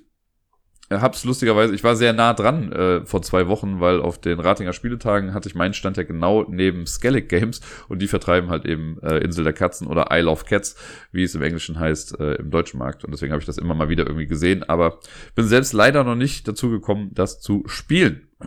Dann haben wir den fünften Platz. Und der fünfte Platz ist ein ja, ich verbinde damit immer eine bestimmte Partie. Es ist Tricarion Legends of Illusion. Ich habe mir das damals geholt. Ich fand es mega cool.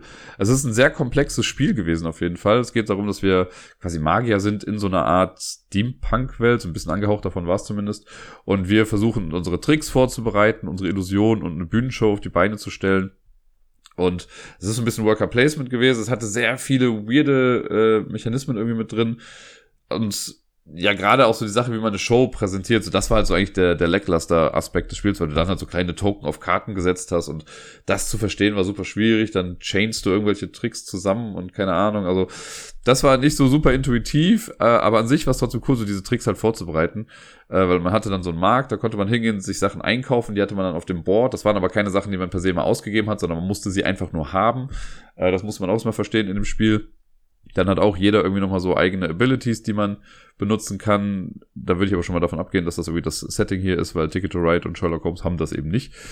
Ähm, aber es war sehr cool, sieht super cool aus, braucht aber eine ganze Weile und ich weiß noch, dass wir, ich habe ja mal mit dem Laurenz vor, pff, boah, mittlerweile acht Jahren wahrscheinlich oder so, da haben wir mal so einen 24-Stunden-Spielemarathon gemacht. Also wirklich nicht einfach gesagt, so wir spielen jetzt ein Wochenende, sondern wir haben halt freitags um, weiß ich, 17 Uhr angefangen und haben gesagt, wir hören samstags um 17 Uhr auf und haben 24 Stunden wirklich auch ohne Schlafen durchgespielt.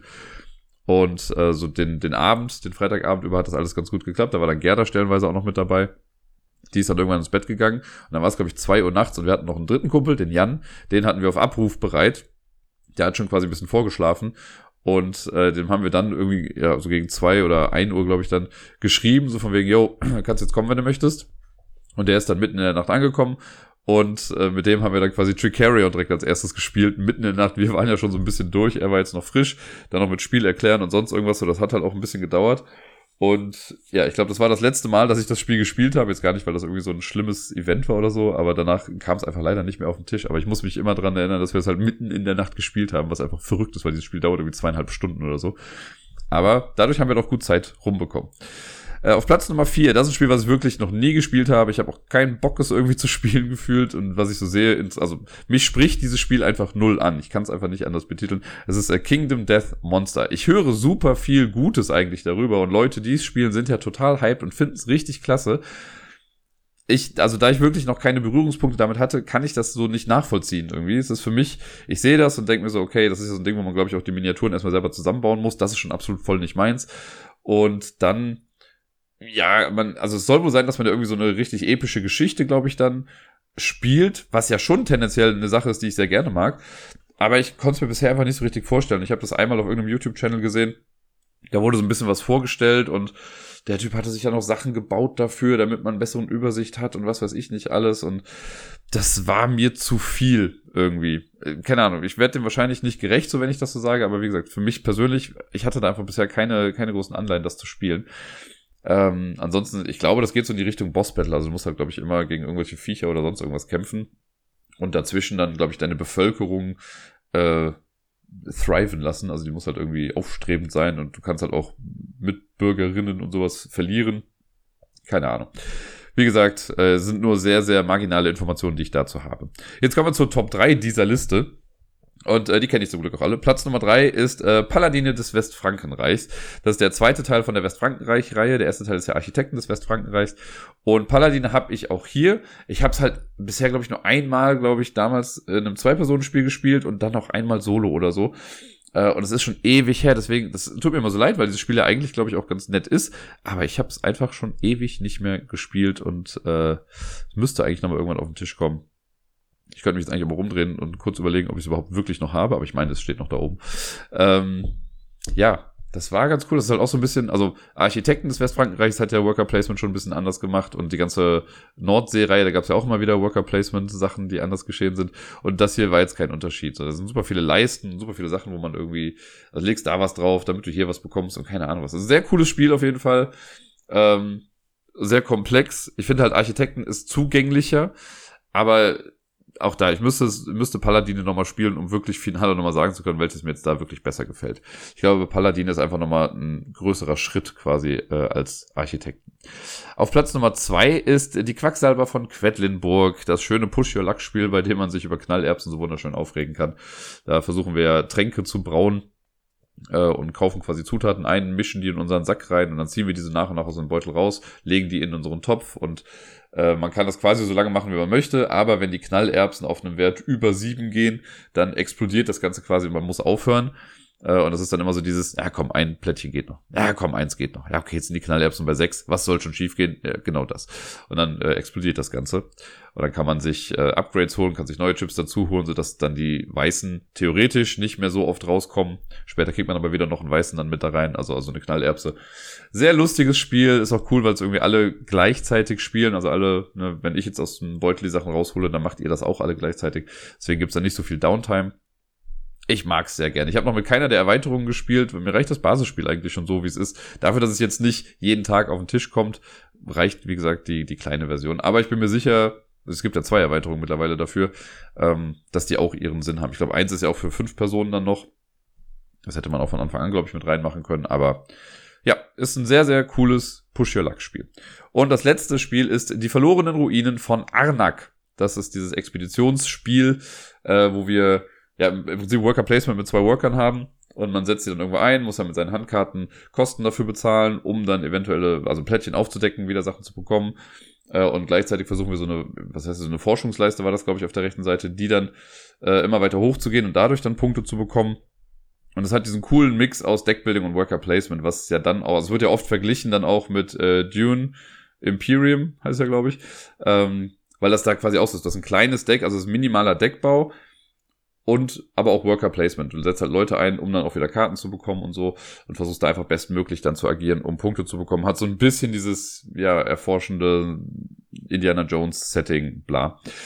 Ähm, macht Spaß. So, ich bin damals, also ich habe es online halt ein paar Mal gespielt und habe das quasi ohne die Regeln zu lesen einfach mal mitgespielt. Hatte dann auch irgendwann mal gewonnen, lustigerweise. Und habe aber ein paar Sachen, die so richtig verstanden. Und dann habe ich es irgendwann nochmal mit Sarai gespielt, die die Regeln dann vorher gelesen hatte und sie hat dann nochmal die Sachen aufgeklärt, die ich vorher eigentlich immer so im Umklaren hatte. Also es macht dann schon auch ein bisschen mehr Spaß. Ich könnte jetzt auch gar nicht sagen, welches ich jetzt hundertprozentig besser mag. Also ich finde ja, äh, das Dune-Spiel ist mega gut, das hat echt viel Spaß gemacht. Ich müsste Anak, glaube ich, einfach nochmal häufiger spielen, wobei ich jetzt Dune auch bisher nur zweimal gespielt habe. Aber ja, das äh, ist auf jeden Fall ein solides Spiel und hat äh, zu Recht die Lorbeeren bekommen, die es so bekommen hat. Nun denn, das waren jetzt die zehn Spiele und ich weiß nicht, wie es euch geht, aber ich habe keine Ahnung. Also so, wenn ich mal so drüber gucke, ne, ich, also ich verlasse mich auf den Hinweis, dass es jetzt nichts mit irgendwelchen Daten zu tun hat, die man bei Boardgame Geek irgendwie rausziehen kann. Das Einzige, was ich kurz ausschließen wollte, war jetzt zum Beispiel sowas wie, okay, das sind keine, sind alles Spiele, bei denen man nicht grün spielen kann oder sowas.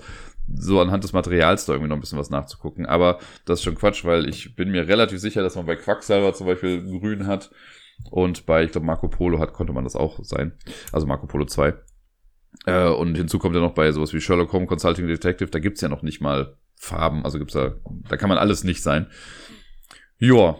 Was könnten diese Spiele denn alle gemeinsam haben? Das ist echt seltsam, weil das sind die verschiedensten Genres. Ne? Wir haben mit, also Sherlock Holmes ist halt da wieder so ein gutes Benchmark-Spiel, weil das halt das hat ja nichts, was sonst normale Spiele irgendwie haben. So, es gibt kein Spielbrett, es gibt so eine Karte, die man eventuell hat.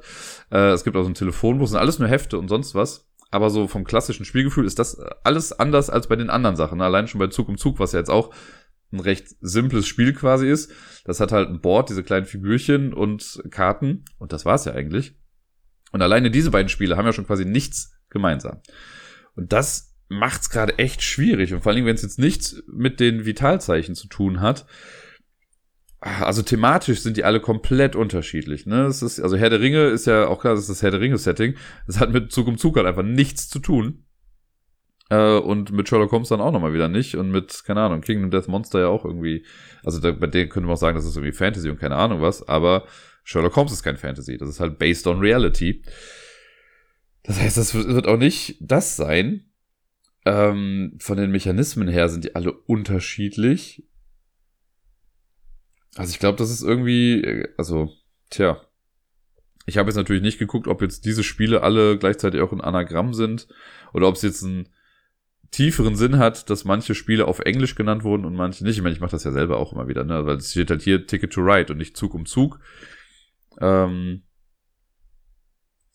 ja, dafür steht dann aber, keine Ahnung, Tricarion ich glaube, da gab es auch einen deutschen Titel zu. Insel der Katzen steht auf Deutsch jetzt hier.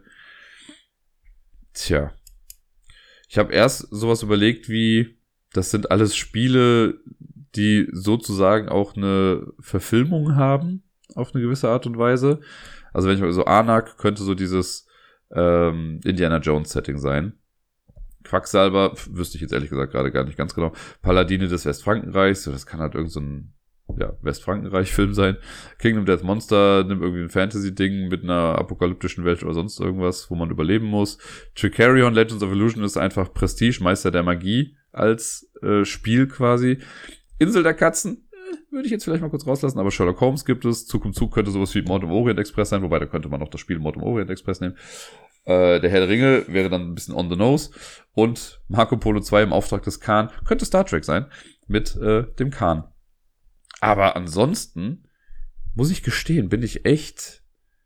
Also entweder gibt es wirklich was, was ich komplett übersehe gerade, weil es ist auch, also Boxgröße ist es auch nicht zum Beispiel. Da weiß ich, also Paladine Westfrankenreich hat halt diese etwas kleinere Box, Anak hat diese längliche Box, Quacksalber hat die Katan-sized Box, Kingdom Death Monster kannst du drin einziehen, so groß ist die Box. Ähm, von der Farbpalette her ist es irgendwie anders. Das wird es auch nicht sein. Tja, das hat, also es kann auch so gesehen nichts mit mir selbst zu tun haben, würde ich jetzt mal fast behaupten. Weil ähm, ich einige davon einfach nicht gespielt habe. Ob das irgendwelche Anagramme sind. Oder also, was überlegen. Also, nee, keine Ahnung. Ich habe noch überlegt, ob das irgendwie Songtitel sein könnten, aber ich glaube, also ich habe zumindest noch nicht von einem großen Rap-Song die Quacksalber von Quedlinburg von Jay-Z gehört oder so. Ähm, aber dass das irgendwie ne, Titel sind von irgendwelchen Sachen oder halt literarische Vorlagen sind, dann wäre halt, wie gesagt, der Herr der Ringe wieder sehr, sehr on the nose. Also ja, hier, das ist ein literarisches Werk. Deswegen muss ich gestehen, ich habe echt keine Ahnung, was die miteinander verbindet. Ich, also entweder werde ich nach, wenn die Auflösung kommt, werde ich mir vom Kopf schlagen und sagen, oh, natürlich. Oder ich werde jemand anderem vom Kopf schlagen und sagen, na, natürlich. Äh, nein, Quatsch. Ich habe, ich weiß nicht, keine Ahnung. Ich muss, müsste jetzt wirklich einfach raten. Ich sage jetzt einfach mal das, was ich eben gesagt habe. Ich sag mal, das sind alles Spiele, von denen es auf irgendeine Art und Weise eine Verfilmung oder eine Verseriung gibt. Wohl wissend, dass das falsch ist. Aber ich habe sonst keine Ahnung, was die Spiele alle miteinander gemeinsam haben sollen. Tja. Wie sieht's bei euch aus? Habt ihr eine Idee, was das hier sein kann? Wenn ja, lasst mich gerne wissen, ob ihr es im Vorfeld irgendwie wusstet. Ansonsten bin ich mal sehr gespannt. Um Discord wird es dann wahrscheinlich ja im Laufe des Tages oder morgen vielleicht die Auflösung geben. Äh, oder ich werde sie in der nächsten Episode dann nochmal verkünden. Aber tja, bis hier äh, hört ihr einen ratlosen Stapel beim wilden Herumraten zu.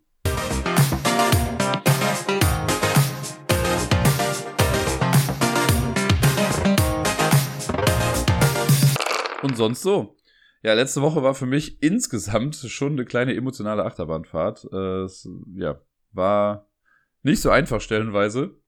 Und bin ganz froh, dass sich das jetzt alles irgendwie geklärt hat und äh, ich quasi weiter positiv nach vorne schreiten kann. Aber ja, das war so eine Woche, wo ich stellenweise gesagt habe, so das, das brauche ich eigentlich nicht.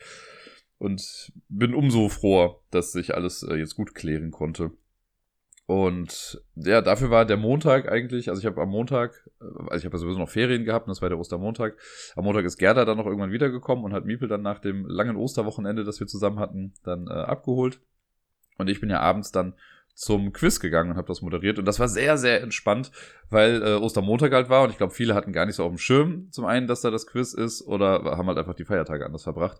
Und deswegen hatten wir mal ganz entspannte, lockere 20 Teams nur da. Das ist echt ein Segen, wenn so wenig los ist. Und äh, ja, deswegen war es eine ganz coole Atmosphäre. Ganz nett. Es waren noch ein paar neue noch irgendwie mit dabei. Aber ich glaube, die Leute hatten irgendwie Spaß. Es war eine, ja, war eine coole Sache. Und ich muss jetzt sogar heute auch wieder das Quiz moderieren. Normalerweise mache ich ja nur alle zwei Wochen. Aber die Kollegin, die das quasi in den Wochen macht, wenn ich es nicht mache, die ist äh, spontan jetzt krank geworden. Man wird ja meistens spontan und nicht geplant krank. Und die hat dann gefragt, ob ich halt einspringen kann. Und dann haben wir das jetzt noch regeln können mit der Babysitterin und so, dass die auf Miepel aufpasst. Und ja, das, äh, dann schauen wir mal. Ich hatte jetzt dann leider nicht ganz so viel Zeit zur Vorbereitung. Ich bin auch ehrlich gesagt noch gar nicht richtig fertig. Wir haben jetzt gerade Montag morgens 10 Uhr. Und ich muss noch die Bilderrunde machen, die Musikrunde und die Themenrunde brauche ich auch noch. Da bin ich mal gespannt, was mir da noch so einfällt äh, bei der bei dem Quiz an sich. Da bin ich mal gespannt. Es wird ein bisschen weird, weil ich habe mich einer Sache einfach bedient und daraus dann Fragen genommen, weil es jetzt irgendwie schneller gehen musste. Und da gucke ich mal oder bin mal gespannt, wie das so insgesamt ankommt.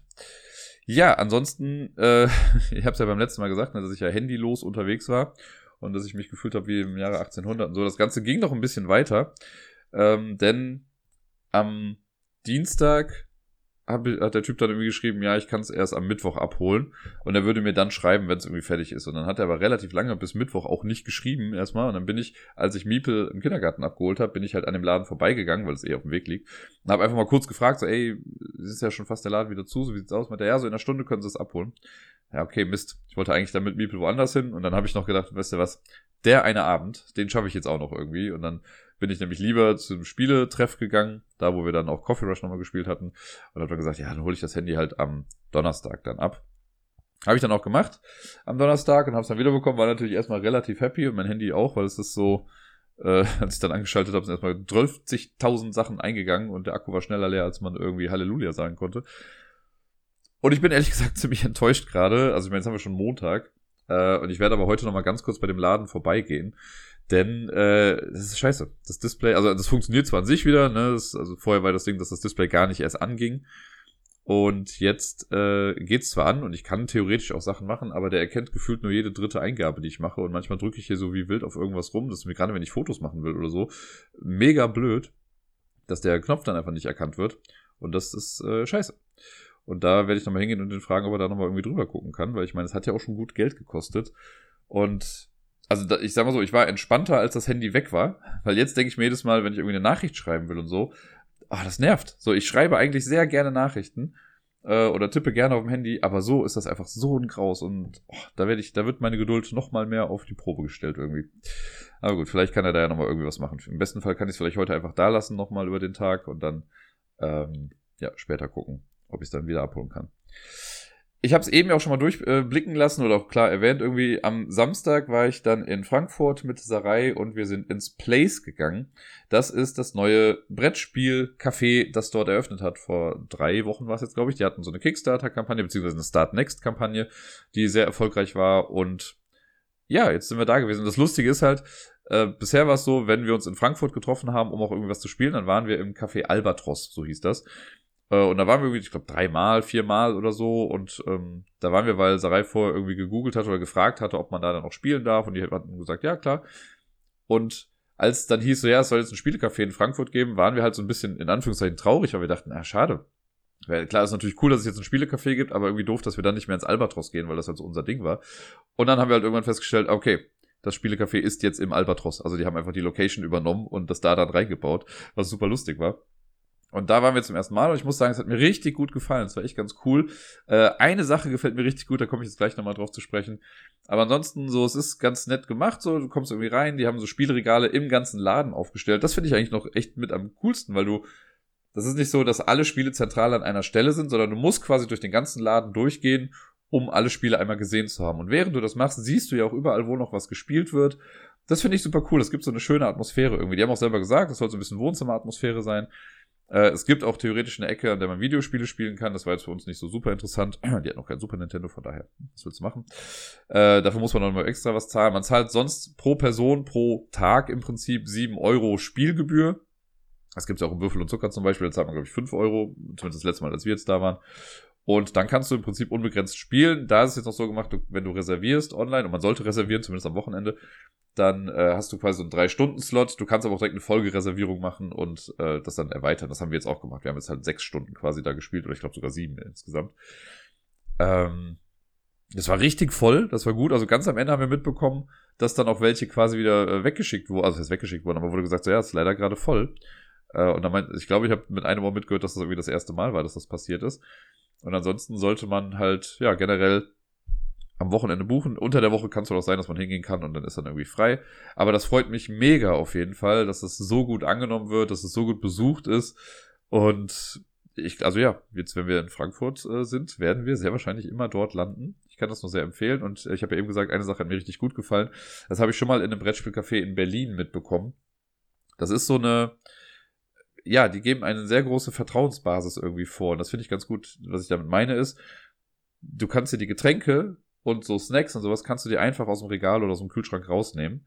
Und du hast selber so ein kleines äh, Scoresheet im Prinzip, wo du dann reinschreibst, was du alles hattest zu essen und zu trinken.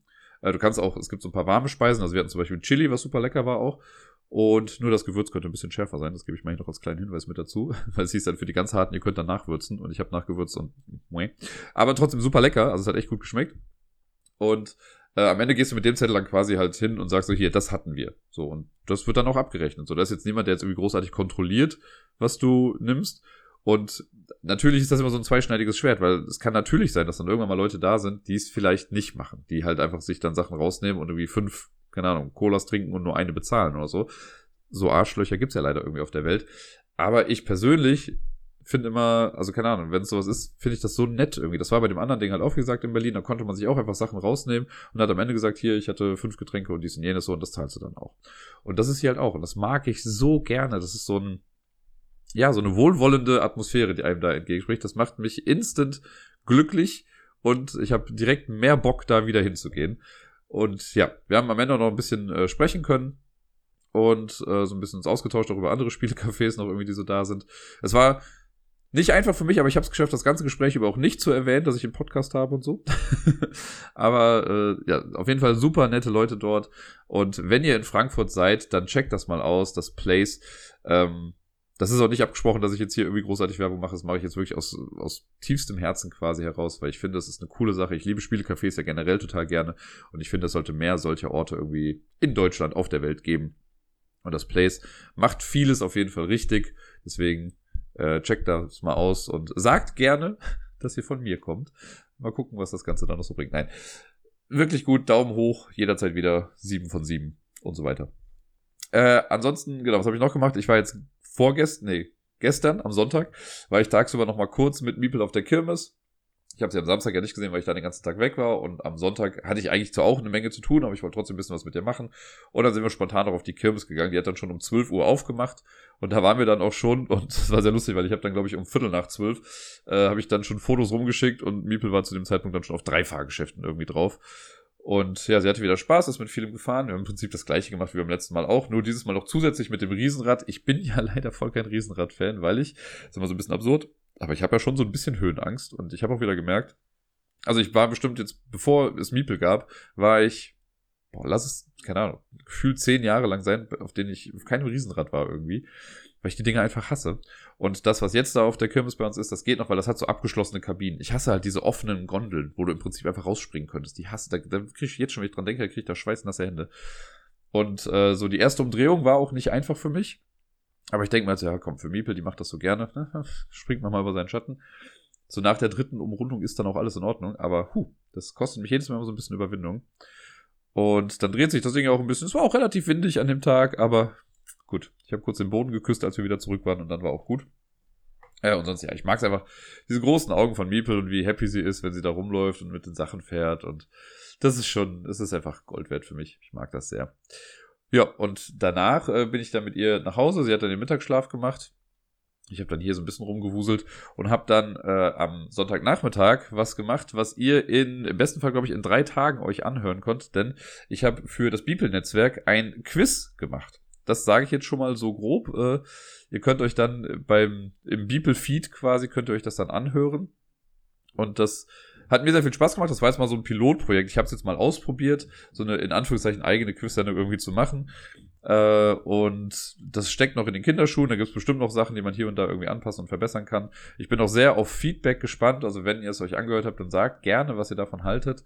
Äh, ich werde es auf dem Discord auf jeden Fall verlinken. Ich werde es bei Twitter auch auf jeden Fall verlinken, damit ihr da äh, in den Genuss kommt, einmal zu hören, was wir da so fabriziert haben. Mehr werde ich jetzt mal noch nicht dazu verraten, aber ich finde, es ist eigentlich eine ganz nette Idee gewesen und hoffe sehr, dass das nicht die einzige äh, Ausgabe dieser Sache gewesen sein wird.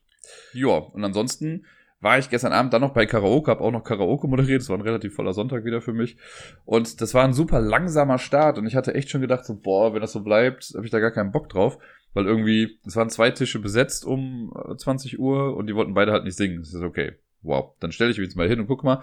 Und dann kam irgendwie eine an, die auch hin und wieder mal irgendwie da war und es wurden dann immer mehr Stammgäste, die dann auch quasi meinten, ja, sie sind halt gekommen, weil sie wussten, dass ich da bin, weil vor drei Wochen, als ich das letzte Mal moderiert hatte an einem Sonntag, da waren zwei von denen da und die meinten, ach, machst du das jetzt wirklich häufiger? Ich so, ja, das hat sich bei denen noch nicht so rumgesprochen. Und daraufhin haben die da ein bisschen Werbung gemacht und dann sind auch Leute gekommen, die ich schon echt was länger nicht mehr gesehen habe. Und unter anderem aber auch mein, also es gibt einen Typen, äh, der ist lustigerweise auch auf die gleiche Schule gegangen wie ich. Und daher kenne ich ihn halt auch so ein bisschen. Und sein Vater war mein Biolehrer damals. Ähm, und der ist einfach so unfassbar musikalisch. So, das ist echt, was das angeht, mein Vorbild einfach. Der kann, der kann saugeil singen, der kann auch richtig gut rappen, der spielt gefühlt jedes Instrument, ist witzig und was weiß ich nicht. Also einfach so ein Tausendsasser in Sachen Unterhaltung quasi. Und der war auch da und das ist immer, also, ja, ich habe gestern, ich habe Sarai gestern noch eine Nachricht dann darüber aufgenommen, wo ich so, wenn der mir sagt, so, ey, das hast du richtig gut gemacht, so, dann bin ich so ein kleiner Fanboy, der in sich reinkichert irgendwie. Ich denke, hihi, der hat gesagt, ich bin gut. Das ist, also ja, der ist halt wirklich ganz weit oben irgendwie. Äh, und die anderen aber halt auch, das ist halt so eine Truppe, die können halt auch einfach alle verdammt gut singen. Das ist eine kleine Musikerbubble irgendwie. Und äh, stellenweise wollen die mal so bisschen, dass ich da mit drin bin, aber ich weiß auch, was da so für Dramen stellenweise irgendwie ablaufen, deswegen habe ich da dann schon wieder keine Lust drauf.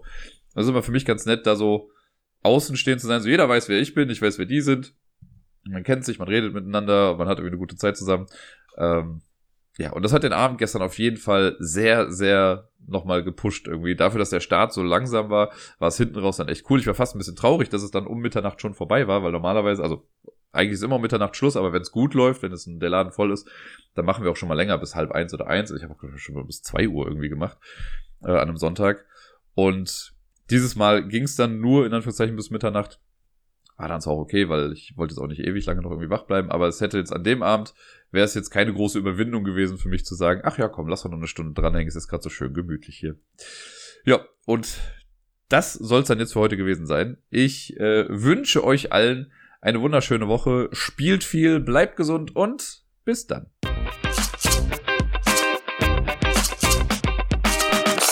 Ihr könnt euch wirklich, wirklich nicht vorstellen, wie wenig Lust ich gerade habe, jetzt wieder arbeiten zu gehen. Die zwei Wochen Ferien sind rum. Es hat sich ehrlich gesagt, muss ich auch sagen, es hat sich irgendwie angefühlt wie drei Wochen, was ja tendenziell irgendwie gut ist. Aber irgendwie macht es das mental gerade für mich nur noch schwerer, mich wieder darauf einzustellen, gleich wieder arbeiten zu gehen. Someone send help, please.